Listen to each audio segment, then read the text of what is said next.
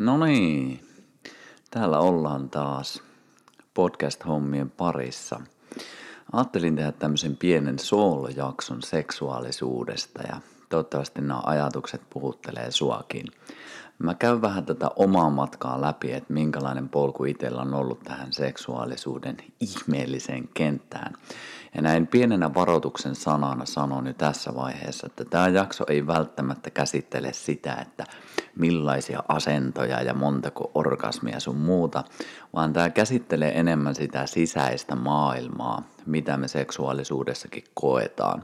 Ja se sisäinen maailma on se, mikä oikeastaan mua kiehtoo. Melkein on se ilmiö mikä tahansa tai tekeminen tai asia mikä tahansa.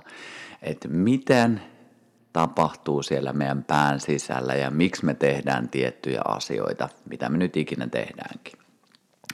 Ja siitä näkökulmasta lähdetään myös tässä jaksossa liikenteeseen. Ei muuta kuin siellä mukava asento ja katsotaan mihin tämä meikäläisen yksin höpöttely täällä johtaakaan. Mä ajattelin ihan ensimmäisenä lähteä liikenteeseen siitä, että mikä on se mun matka ollut tässä seksuaalisuuden maailmassa. Ja tämä on siinä mielessä itselle semmoinen lähtökohta, mistä mä myös sitten peilaan monesti näitä teemoja, että mikä on se mun oma matka ollut ja mitä on siinä matkalla ehkä tullut ilmiöitä vastaan. Mun oma, jos miettii omaa nuoruutta, niin hyvin, hyvin seksuaalisesti orientoitunut, hyvin vahva lipido, hyvin vahva fokus siihen itse tekemiseen, rakasteluun, seksiin yleensäkin oli. Ja se oli itsellä semmoinen, jotenkin tuntui itsestään selvältä, että näinhän se varmaan aina menee, että se on mukavaa ja se kiinnostaa ja sitä kohti haluaa aina mennä. Mutta sitten tuossa alle kolmikymppisenä havahduin kuitenkin sellaiseen tilaan, että mun oma libido ei enää ollutkaan siellä olemassa. Mä huomasin, että, että jotain oli isosti ja radikaalisti muuttunut omassa kehossa. En mene siinä nyt, sinne, sinne hirveän tarkasti nyt. Mä tein jossain vaiheessa jakson, missä käyn tota omaa kokonaispolkua vähän enemmän läpi, mutta joka tapauksessa alle kolmikymppisenä huomasin, että mulle ei enää ole lipidoa. Ja mä huomasin, että se vaikutti tosi paljon siihen, että miten mä näin itseni miehenä, miten mä näin itseni ihmisenä. Ja noista haasteista seurasi semmoinen puolentoista vuoden täydellinen selibaatti, missä ei tapahtunut mitään. Ei ollut seksiä, ei ollut kumppaneita, ei ollut masturbaatiota, ei ollut mitään. Ei ollut edes, en muista, että olisi ollut kovin monta edes semmoista kiinnostuksen hetkeä tähän kyseiseen asiaan. Ja se oli mulle tosi pysäyttävä hetki. Silloin mä jotenkin tajusin, että ei vitsi.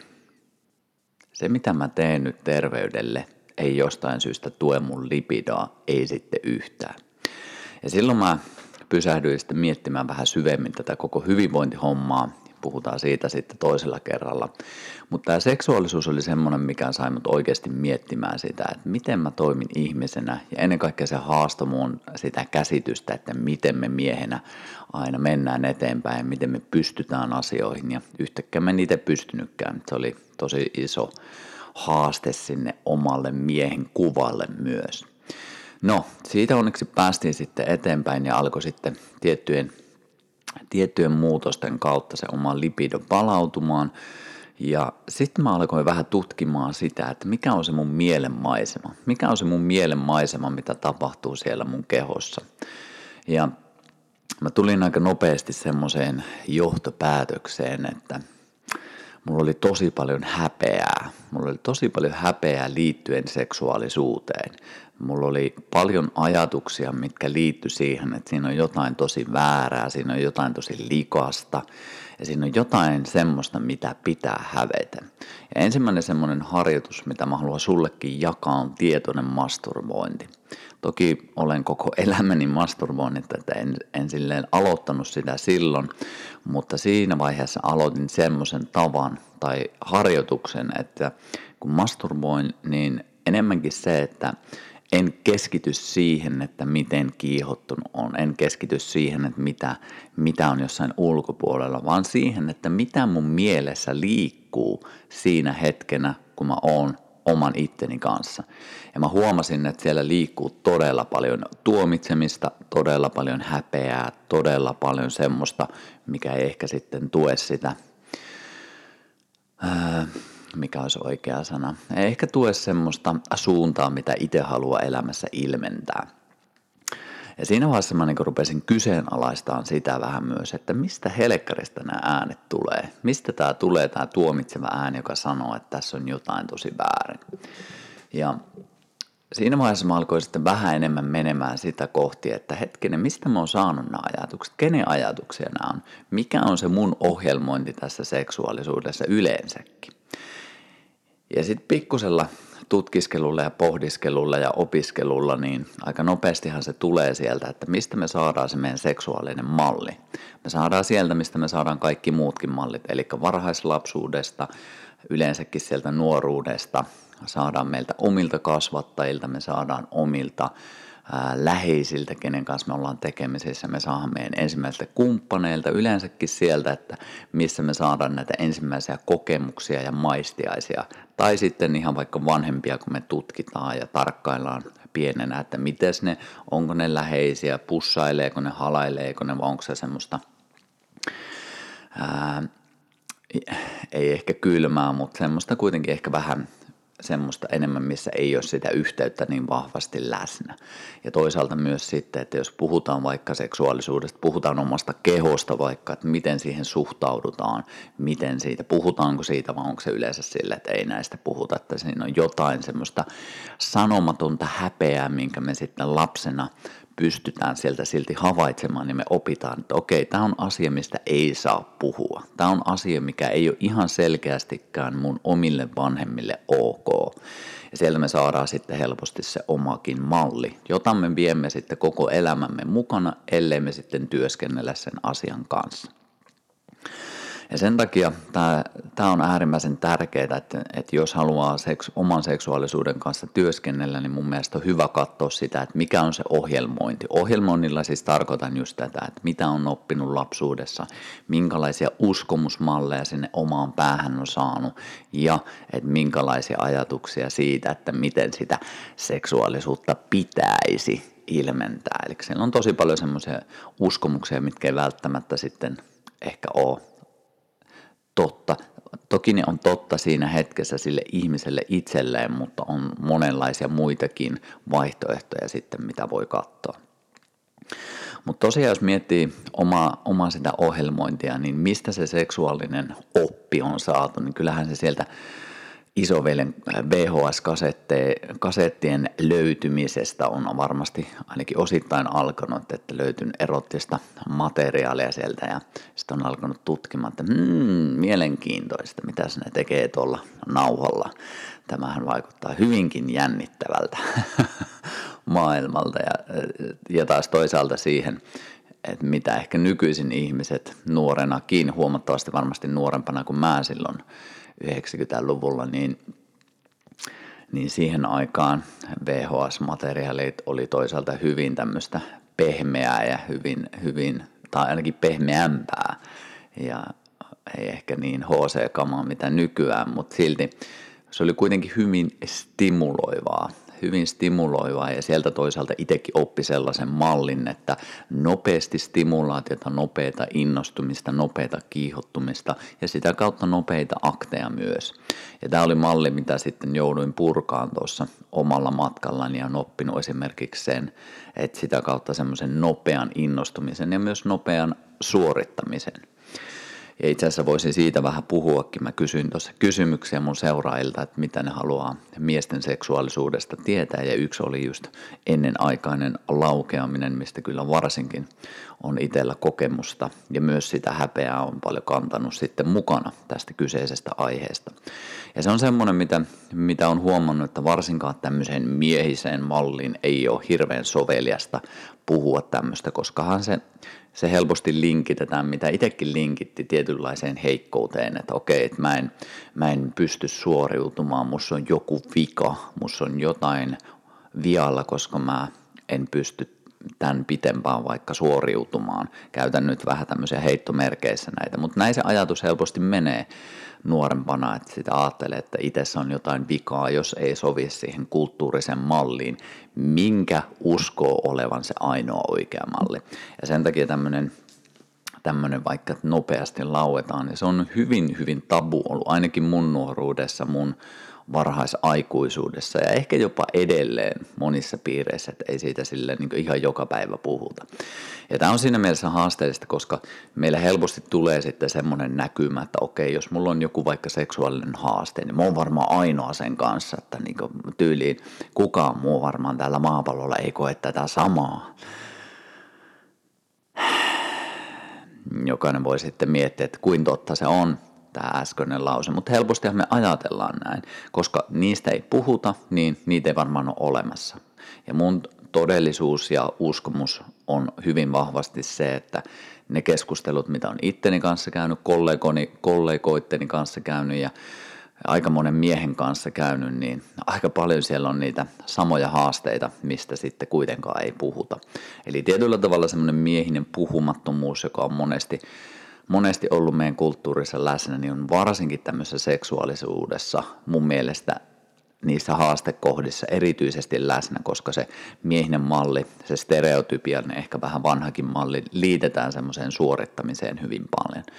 Ja tämä on siinä mielessä justiinsa, jos miettii jotain seksuaalisuuttakin, mietitään vaikka rakastelua, mitään seksiä, niin helpostihan se menee siihen, että sekin olisi tämmöinen suoritus, jossa pitää onnistua, pitää päästä pisteestä A pisteeseen A, pitää tyydyttää se kumppani ja vasta sitten se on onnistunut suoritus.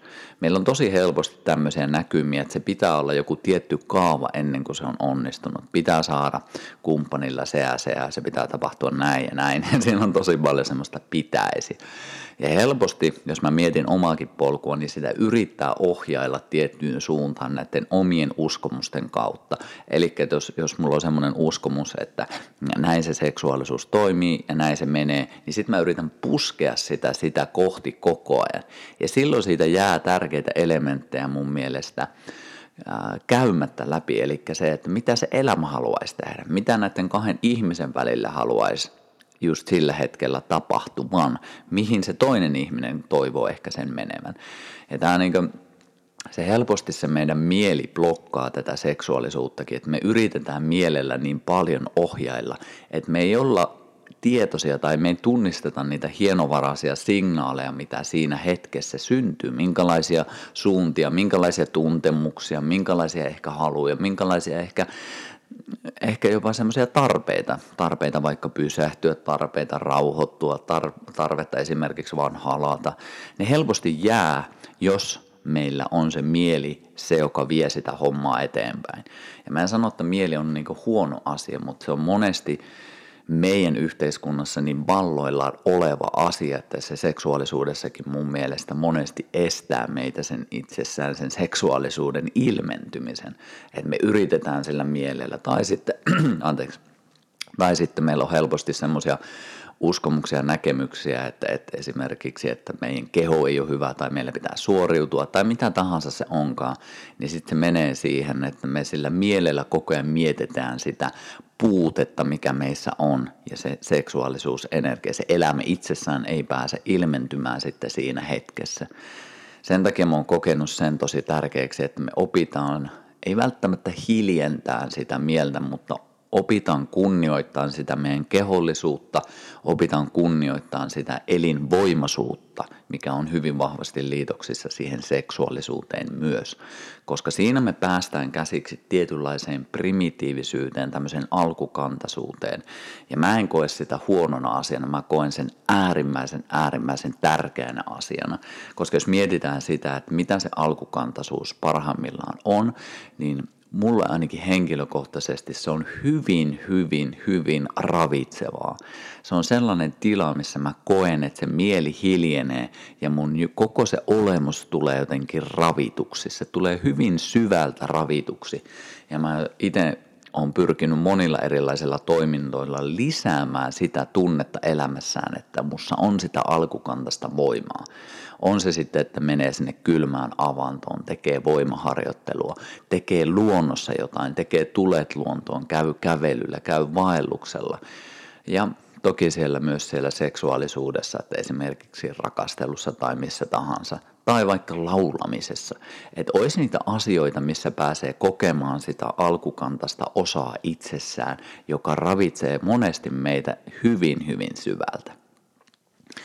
Ja tämä on just siinä mielessä kiehtovaa, että kun meillä on niin suuressa roolissa tämä mieli, niin se mieli helposti menee sen yläpuolelle meidän siinä uskomusjärjestelmässä, että tämä mieli on tärkeämpi. Että nyt pitää hallita tällä mielellä, että mä en voi antaa sen villin osan itsestäni tulla näkyväksi, että mulla pitää tällä mielellä pitää se aisoissa. Ja ei siinä mitään, jos se tuottaa hyvää elämää jollekin, niin totta kai silloin se on äärimmäisen kannustettavaa, mutta kyllä mä itse on siinä, siinä suhteessa, tai sanotaan, että haluan mennä sitä kohti, että se alkukantaisuus on muussa koko ajan mukana. Ja mä haluan tutkia sitä, mä haluan olla sen kanssa ystävä, en yrittää pidätellä sitä, vaan te olla, olla, olla sen kanssa ystävä siinä mielessä, että mä voin milloin vaan päästä käsiksi siihen, mutta silleen, että se ei tule vahingoittamaan mun elämää jatkuvasti, tarkoittaen sitä, että mulla ei tarvi olla koko ajan semmoisessa primitiivisessä, reaktiivisessa osassa itsessäni, missä mä koko ajan katson, että onko tässä uhkakuvia, vaan enemmänkin se, että mä voin itse sillä valita, että milloin mä tiputtaudun siihen primitiiviseen billiin alkukantaiseen osaan ja milloin mä taas sillä mielelläni sitten hoidan tiettyjä esimerkiksi tunnereaktioita sillä, että ne ei pääse valloin. Esimerkiksi vaikka, että mä en satuta toisia ihmisiä tai se, että mä en rupea nyt niinkö pelkästään sitä omaa agendaani tässä elämässä viemään eteenpäin. Arvasin, että tämä menee, menee pitkän kaavan kautta, mutta tuota, yrittäkää kestä, koska mun mielestä tämä on tärkeää, jos miettii sitä mielen ja semmoisen alkukantaisen mun, mun mielestä monet ihmiset kamppailee sen kanssa. Ja jos mietitään seksuaalisuutta, niin se mieli on mun mielestä monesti se, joka ei välttämättä niin estä, mutta pistää vähän niin jarruja tai kapuloita rattaisiin, että se homma ei etene sinne alkukantaseen, missä sitten ehkä saadaan sitä syvää nautintoa. Ja mun mielestä se nautinnon jopa ylitse menevää semmoista ravit, ravituksi tulemista. Ja se on ainakin se mun kokemus, että, että näin, näin tapahtuu, kun sen sallii sieltä tulevan. Mutta tosiaan jos miettii sitä, niin helpostihan me miehet ollaan saatu semmoinen tietynlainen suorittamisen malli, että se on hyvin kapea-alaiseksi ehkä nähty se, että mitä se miehen seksuaalisuus on. Ja nyt jos miettii sitä, että miten se on ehkä nähty, niin se on nähty just helposti semmoisena suorittamisena, mistä äsken tuosta puhuinkin, että tässä on piste A, täällä on piste B, tuossa on kumppani, hoida homma. Ja se on silleen, se helposti jättää paljon semmoisia asioita, sen ulkopuolelle, mitä kuitenkin suurin osa ihmisistä kokee. Ja tämä on semmoinen yksi, yksi pointti, mitä mä haluan tuoda esille, että miehen seksuaalisuus mun näkökulman mukaan on huomattavasti laaja-alaisempi, mitä ihmiset on ehkä sitä pitänyt. Näin niin stereotypiallisesti mä ymmärrän, että varmasti tässäkin kuuntelee ihmisiä, jotka pitää sitä hyvinkin laaja-alaisena ja moniulotteisena, mutta semmoinen stereotyyppi, stereotyyppinen ajatus on ehkä ollut, että mies on aina valmis, mies on aina halukas, mies on aina haluaa vaan sitä seksiä ja mies on aina valmis suoriutumaan. Ja se, että kuka näitä ajatuksia pitää yllä tai onko, onko niitä enää, niin se ei ole mun mielestä enää se oleellisin kysymys, vaan oleellisin kysymys on se, että, että elätkö sä itse näitä todeksi ja onko nämä sulle totta koska se on äärimmäisen tärkeää nykyajassa, että sä voit luoda hyvin, hyvin monenlaista näkymää siitä myös omasta seksuaalisuudesta. Ja se voi poiketa siitä kulttuurillisesta hyväksytystä mallista isostikin, mutta se vaatii tietynlaista rohkeutta, rehellisyyttä ja jopa pysähtymistä näiden teemojen äärelle, koska ilman sitä se helposti ei tule näkyväksi, se ei tule meidän tietoisuuteen. Sen takia on äärimmäisen tärkeää, että seksuaalisuudellekin annetaan aikaa. Ja nyt jos miettii sitä, että, että mikä se sun malli on esimerkiksi ollut, minkälaisen mallin sä oot sieltä lapsuudesta saanut, minkälaista mallia sä tässä hetkessä elät, mitkä on ehkä ne sun haastekohdat. Ja mä kannustan sitä, että mikä tahansa se sun haastekohta seksuaalisuudessa onkaan, niin tutustu siihen. Se ei ole huono asia. tutustu siihen, koska sen jälkeen sä voit työskennellä sen kanssa, kun se on sulle tietoisuudessa, että se ei ole vaan tuossa niin vähän tietoisuuden alapuolella olevissa tasoissa, vaan se on sulle näkyvää, se on sulle selkeä, sä pystyt sanottaan, sä, sä pystyt tunnistamaan sen kohdan, että milloin sä meet siihen sun haastekohtaan, etkä toimi enää siitä tämän hetken tietoisuuden kohdasta. Koska silloin aina kun me tiputtaudutaan niihin meidän haastekohtiin, niin helposti me tiputtaudutaan siihen malliin, että mitä me ollaan sieltä lapsuudesta saatu. Ja monille se malli ei toimi. Sen takia justiinsa näihin haastekohtiin kannustan suhtautumaan silleen, että joo, tuodaan ne tietoisuuteen, mutta ei myöskään kritisoida niitä liikaa. Ei tuoda sitä tuomitsemista, mitä me ollaan varmasti seksuaalisuudessa saatu enemmän ja vähemmän. Ei tuomita, mutta ei myöskään niin siivota sitä pois, että ei tätä ole olemassa. Kaikki on hyvin, kaikki on aurinkoa ja minä olen yhtä valoa että jos se asia ei ole näin vielä, niin sitten se on vähän silleen sinisilmästä semmoista lakasua asioita sinne maton alle. Ja mä itse kannustan siihen, että, että ollaan rehellisiä näille teemoille, koska silloin me voidaan oikeasti työskennellä niiden asioiden kanssa. Eli tuodaan ne omat haasteet näkyväksi, ollaan rehellisiä niille, ei kritisoida, mutta ollaan silti rehellisiä, ettei myöskään lakasta niitä asioita pois. Eli tullaan semmoisesta hyvästä, hyvästä, hyväksyvästä kulmassa, missä kuitenkin on semmoista realismia, on rehellisyyttä ja on ehkä halua myös peilata näitä asioita. Ja tämä on siinä mielessä just kiehtovaa. Mä sain tosiaan näitä kysymyksiä, mä muutaman käyn tästä nyt nopsaa läpi, niin Oikeastaan toi, mitä jo vähän puhuinkin, että, että itsellä kun on ollut tämmöinen hyvin vahva seksuaalisuus ja haluaa sitä ilmentää, niin se on ollut myös tuomassa haasteita oman elämään. Että se niin kuin sanoin, niin helposti menen ehkä siihen kohtaan, missä yritän sitten viedä asioita tiettyyn suuntaan sillä mielelläni ja haluan tai yritän hallita sitä tilannetta, että nyt tämä menisi näin. Ja sitten kun se ei mene, niin siitä tulee ehkä jonkinlainen torjutuksi tulemisen kokemus, mistä helposti sitten mun mieli tulkitsee, että okei, musta ei tykätä. Mikä silleen ei tietenkään ole totta, mutta se mun mieli saattaa tulkita sen tämmöisen. Ja mä oon huomannut tämän, että, että miehille seksuaalinen hylkääminen – käytän tämmöistä radikaalia sanaa kuin hylkääminen, koska sillä se monesti koetaan. Eli kun mies haluaa vaikka yhteyttä tai haluaa sitä seksuaalisuutta tai haluaa seksiä itsessään, niin se koetaan sitten, kun se ei meekään siihen, niin se koetaan helposti hylkäämisenä. Ja toki tämä varmasti tapahtuu ihan kaikilla ihmisillä, mutta et miehille mä uskon, että siellä vielä liittyy syvemmin siihen suorittajaan, siihen, ää, siihen kovaan, siihen aina onnistujan, siihen sankariin, siihen tietynlaiseen niin John Wayne, James Bond-tyyppiseen ää, arkkityyppiin, joka sitten aina menee sinne, mihin se haluaa ja se on päämäärätietoinen ja se onnistuu ja sille ei mitään ongelmia. Tai vaikka on ongelmia, niin sillä on aina ratkaisu siihen ongelmaan. Ja sitten kun moni ei välttämättä ei pysty siihen omassa elämässään, niin se helposti koetaan, että okei, mut on hyljetty, mä oon epäonnistunut, mä en pystykään.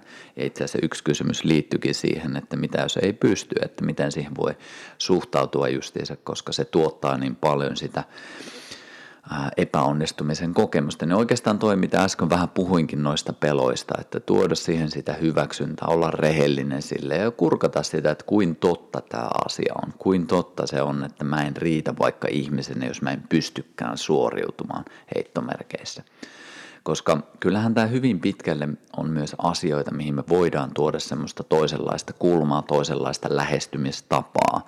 Että okei, jos mulla on joku tietty uskomus omasta seksuaalisuudesta, omasta kyvykkyydestä, niin, niin sen, se on myös malli, mitä mä voin lähteä muuttamaan, mutta se vaatii sen kanssa olemista, se vaatii tai rehellisyyttä, se vaatii peilausta ja ehkä se vaatii joskus jopa ammattiauttajaa, että löydetään niitä toisenlaisia näkökulmia siihen haasteeseen, mihin välttämättä se oma tietoinen mieli ei pysty näkemään niitä kaikkia mahdollisuuksia, mitä siinä mahdollisuuksien kentässä kuitenkin on.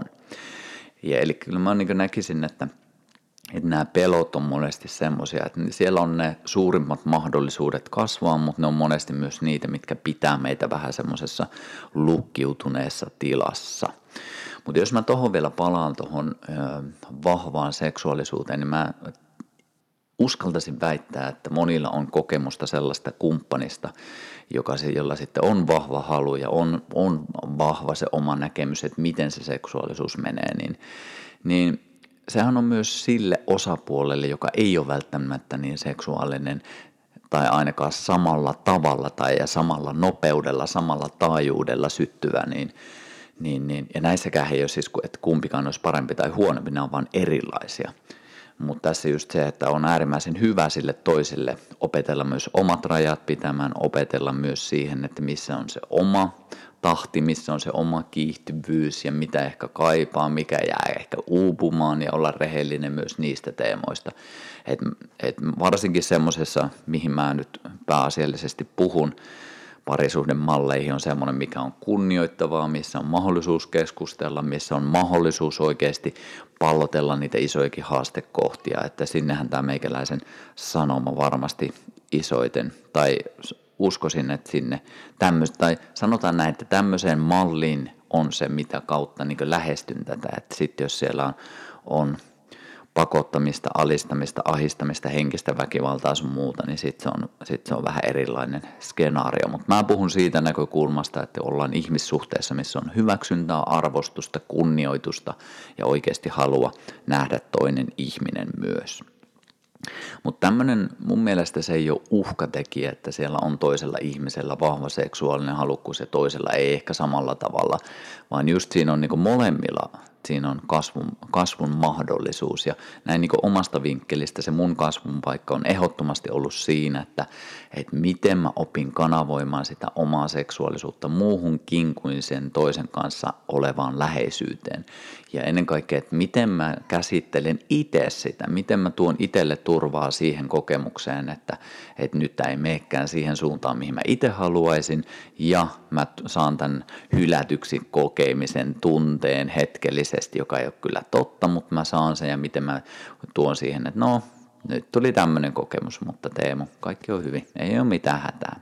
Tämä on tämmöinen kokemus ja nyt tämä pikkupoika itsessäni siellä vähän harmittelee on peloissaan, mutta tämä aikuinen Teemu, niin mä oon tässä ja homma menee ihan varmasti eteenpäin. Eli tietynlainen semmoinen pysähtyminen siihen, että, että se kokemus, mikä on ehkä haasteellinen, ei sekään ole pahasta. Jos me itse ollaan läsnä sille, niin mä uskon, että siitä, siitä voidaan mennä hyvinkin eteenpäin.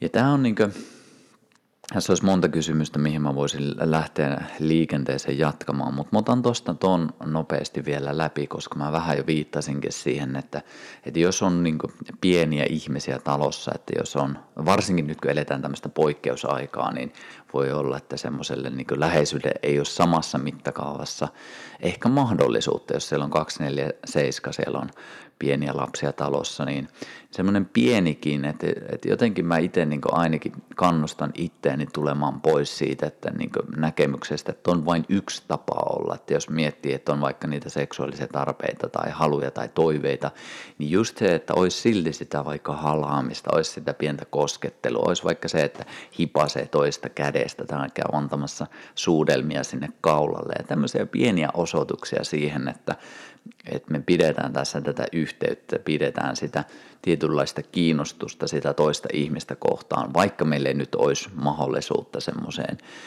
täydelliseen puitteet kaikki kunnossa olevaan seksuaaliseen kohtaamiseen, joka on uskomattoman sensuellia ja vahvaa ja läsnä olevaa ja da da da da da. Näitä, no, se lista on monesti niin iso, että, että se realismi sitten voi olla jotain täysin toista. Sen takia just semmoinen kaikki kaavoista poistuminen on ihan äärimmäisen tärkeää. Ja mun mielestä se vaatii sitä, että uudistaa aivorakenteita jopa näkemään sen seksuaalisuuden muinakin asioina kuin pelkkänä esimerkiksi yhdyntänä. Ja sen takia just, jos miettii vaikka, että mitä se seksuaalisuus voi olla ilman seksiä, mitä se voi olla ilman vaikka itsetyydytystä, ja sehän voi olla paljonkin. Ja mitä mä itse viittaan monesti, että se on tietynlainen elinvoimaisuus, joka vaan pursuaa susta, ja se on, se on myös hyvin paljon elämän voimaan, että kuinka paljon sulla on voimaa luoda elämää liitoksissa, eli siihen, että kuinka paljon sä pystyt vaikka tekemään siitä omasta elämästään taideteosta, eli kuinka paljon sä voit vaikka käyttää sitä luovuuteen, liikkumiseen, rakentamiseen, turvan luomiseen, hyvään fiilikseen, energian, tanssimisen, laulamisen, mihin tahansa. Että sitä voi myös hyödyntää monen muuhun asiaan. Ja itselle tämä on ollut ainakin semmoinen hyvä luovuuden lähde, että aina ei tarvi mennä sinne yhteen aktiin vaikka, koska silloin se on tosi ahdistunut ja, tai ei ahdistunut, mutta se on aika rajoittunut sen näkymättä, mitä se seksuaalisuus itsessään on. Ja sehän voi olla paljon paljon muutakin kuin sitä yhtä, yhtä tekemistä. Ja tuli myös kysymys, että minkälaisia malleja tai että jos miettii tämmöistä polyamoria, monogamia ja sun muita, eli että onko yhden kumppanin kanssa vai onko monen kumppanin kanssa, että kumpi on mun mielestä parempi, ei kumpikaan ja molemmat. Eli tässäkin niin kuin, mun mielestä seksuaalisuudessa varsinkin on hyvä ymmärtää se, että ei tässä ole yhtä oikeaa kaavaa. Että tässä on tosi monta toimintatapaa, miten voi toimia ja mun mielestä ne kaikki voi saada toimimaan, jos me ollaan rehellisiä itsellemme, että mikä on se meidän tarve, mitkä on ne meidän toiveet. Ja myös ymmärtää se, että tämä voi muuttua vuodesta toiseen. Nyt kun mietitään sitä, että 16-vuotiaana voi olla hyvin erilainen kuin 38-vuotiaana tai 20 voi olla hyvin erilainen kuin 65-vuotiaana. Ja se, että miten me päästään kärryille siinä, että mikä on tässä hetkessä se mun seksuaalisuus, on tietynlainen avoimuus, tietynlainen leikkimielisyys, tietynlainen lapsen omainen katsontakanta siihen, että hei, mitähän tässä nyt tapahtuu silloin me ollaan läsnä elämässä. Me ei olla niin kiinni siinä meidän mielessä, joka monesti sitten luo niitä ehdollistuneita rakenteita, joita me sitten yritetään puskea ja pakottaa tapahtuvaksi meidän elämässä. Eli tässäkin se, että ei mun mielestä kaikki mallit voi saada toimimaan, mutta mikä niissä kaikissa malleissa mun mielestä on hyvä pitää mukana, on rehellisyys, on avoimuus. Esimerkiksi jos sulla on useampia kumppaneita, niin mun mielestä on ihan reilua, että sitten kerto on rehellinen niistä, niin jokainen ihminen voi sitten valita, että onko semmoisessa skenaariossa mukana. Eli tässäkin se, että tietynlainen itsensä kautta lähestyminen tähän asiaan, jos nyt puhutaan laajemmin seksuaalisuudesta, niin, niin mun mielestä se on aina itsestä kumpuavaa, että miten sä koet sen, mitä sulla on siellä näkymy, näkemyksiä sun muita, niin se monesti on, että ne eroaa siitä, että mitä ehkä sillä sun kumppanilla on. Ja sen takia just näistä on hyvä tulla ensin itselle tietoiseksi, että mitä mun sisällä tapahtuu, koska jos me esimerkiksi odotetaan sitä, että joku toinen täyttää mun seksuaaliset tarpeet ilman, että me itse edes tunnistetaan, että mitä ne on, niin se on aika helkkarin haastava, haastava polku kyllä. Eli siinä mielessä, kun tuossa joku kysyi siitä, että miten voi tukea sitä omaa miestä tai omaa kumppania seksuaalisesti, niin Kyllä mä lähtisin siitä liikenteeseen, että, että A, tutustutaan ensin omaan itseemme, että mitä meillä on siellä, ja sitten, että ollaan avoimia sille toiselle ihmiselle myös, että hänen seksuaalisuus voi olla hyvin erilaista kuin mitä meillä itsellä on. Eli se, se että me ei lukittaisi sitä omaa, että tämä on se tapa toimia vaikka seksuaalisesti, mitä itse on ainakin nuorempana ja edelleenkin aina välillä tipahdan semmoisen kohtaan, että sitä olettaa, että se seksuaalisuus, mikä mulla on, että se on sitten mun kumppanillakin ja sehän ei välttämättä pidä sitten aina paikkaansa. Ja rehellinen avoin kommunikaatio tai ainakin kutsu siihen, että halutaanko näistä asioista jutella, keskustella.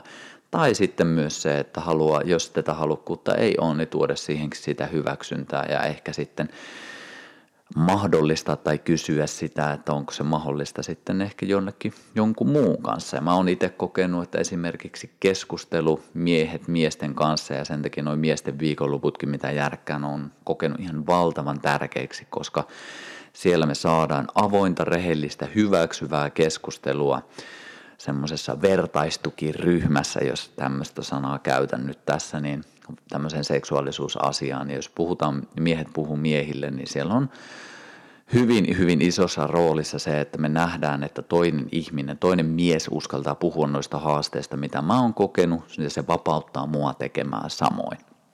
Ja sen takia monet, monet kaipaa sitten niitä miehiä siihen keskusteluun myös. Ja monilla se on myös äärimmäisen pelottavaa, koska just ei ole saanut sitä turvallisuuden kokemista näistä keskusteluista. Ja sen takia se sitten ehkä pelottaakin ja sen takia ei välttämättä niitä keskusteluita just miesten kanssa käy. Mutta siihen kannustan ennen kaikkea turvallisessa ympäristössä. Turva on muutenkin semmoinen tärkeä sana, mikä on hyvä tuoda tähän. Eli jos me halutaan varsinkin syventää sitä yhteyttä. Ja tämä on tosi tärkeää tuoda myös miesten näkökulmasta, että monet miehet, mitä on käynyt keskustelua, kaipaa enemmän yhteyttä myös siinä seksuaalisuudessa. Tämähän on silleen ehkä ajateltu ennen toisinpäin, että mies haluaa vaan seksiä ja se kumppani haluaa sitä yhteyttä, mutta kyllä mieskin ehdottomasti haluaa yhteyttä. Ja nykyaikana varsinkin se yhteyden kaipu on ihan valtavan suuri. Varmasti kaikilla, en, jälleen kerran tänne tarkoitus ei ole silleen, että sanoa, että ainoastaan miehet, mutta miksi mä tuun miesten näkökulmasta on se, että monesti sen miehen ääni on ollut vähän hiljaisempi näissä teemoissa. Sen takia mun mielestä on tärkeää tuoda sillekin ääntä.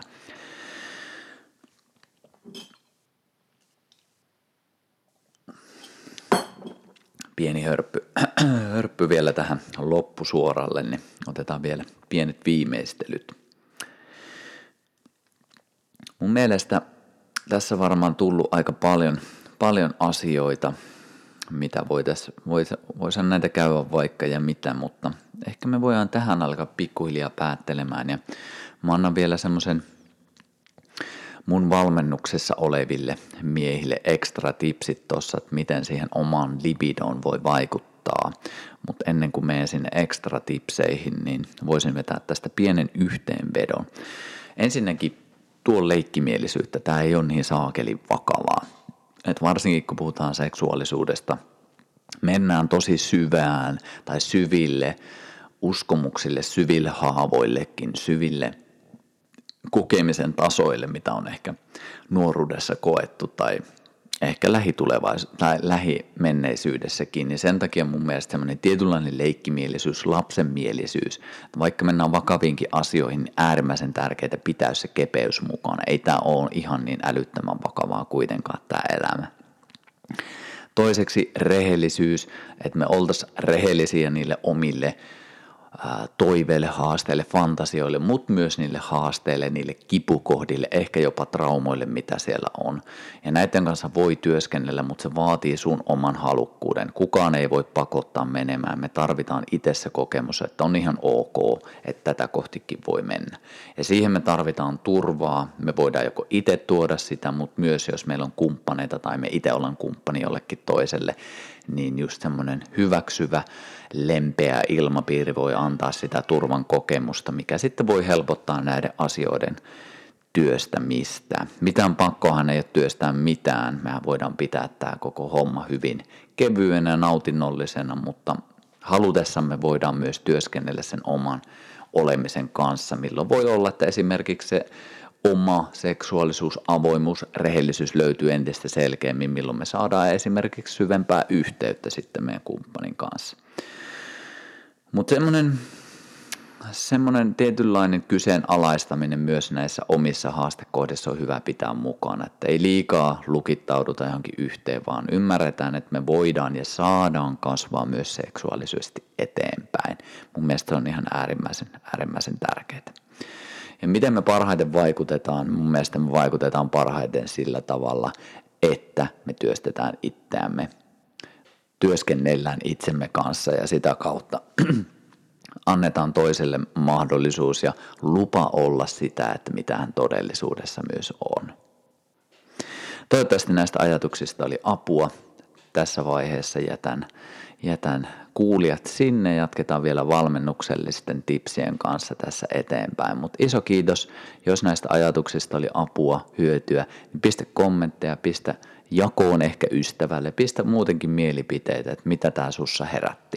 Tämä oli semmoinen pintaraapasu, mutta halusin ottaa tästä semmoisen tietynlaisen, äh, tietynlaisen aloituksen tähän teemaan, koska tämä vaikuttaa meidän terveyteen, hyvinvointiin, meidän mielen tasapainoon ihan valtavasti. Ja jos ei me oteta tätä mukaan meidän hyvinvointikeskusteluun, niin mun mielestä täältä jää tosi iso palanen, koska nyt jos miettii, että miten tämä on liitoksissa myös ihmissuhteiden laatuun, toimivuuteen ja sitä kautta ihmissuhteiden laatu määrittää hyvin pitkälti meidän elämänlaatua.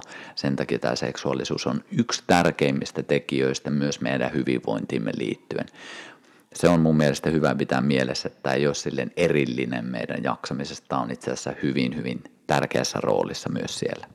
Mutta iso kiitos kuulijoille, mukava kun jaksoitte olla linjoilla, ei muuta kuin kaikkea hyvää ja nauttikaa treenistä itsenne ja kumppanin kanssa. Ja Muista kurkata myös mun seksuaalisen nautinnon kortit, jotka voi auttaa sitten siinä kysymysten kysymyksissä ja harjoitusten laajentumisessa siellä seksuaalisen arjen keskellä. Kaikkea hyvää teille. Kuullaan taas seuraavalla kerralla. Moi!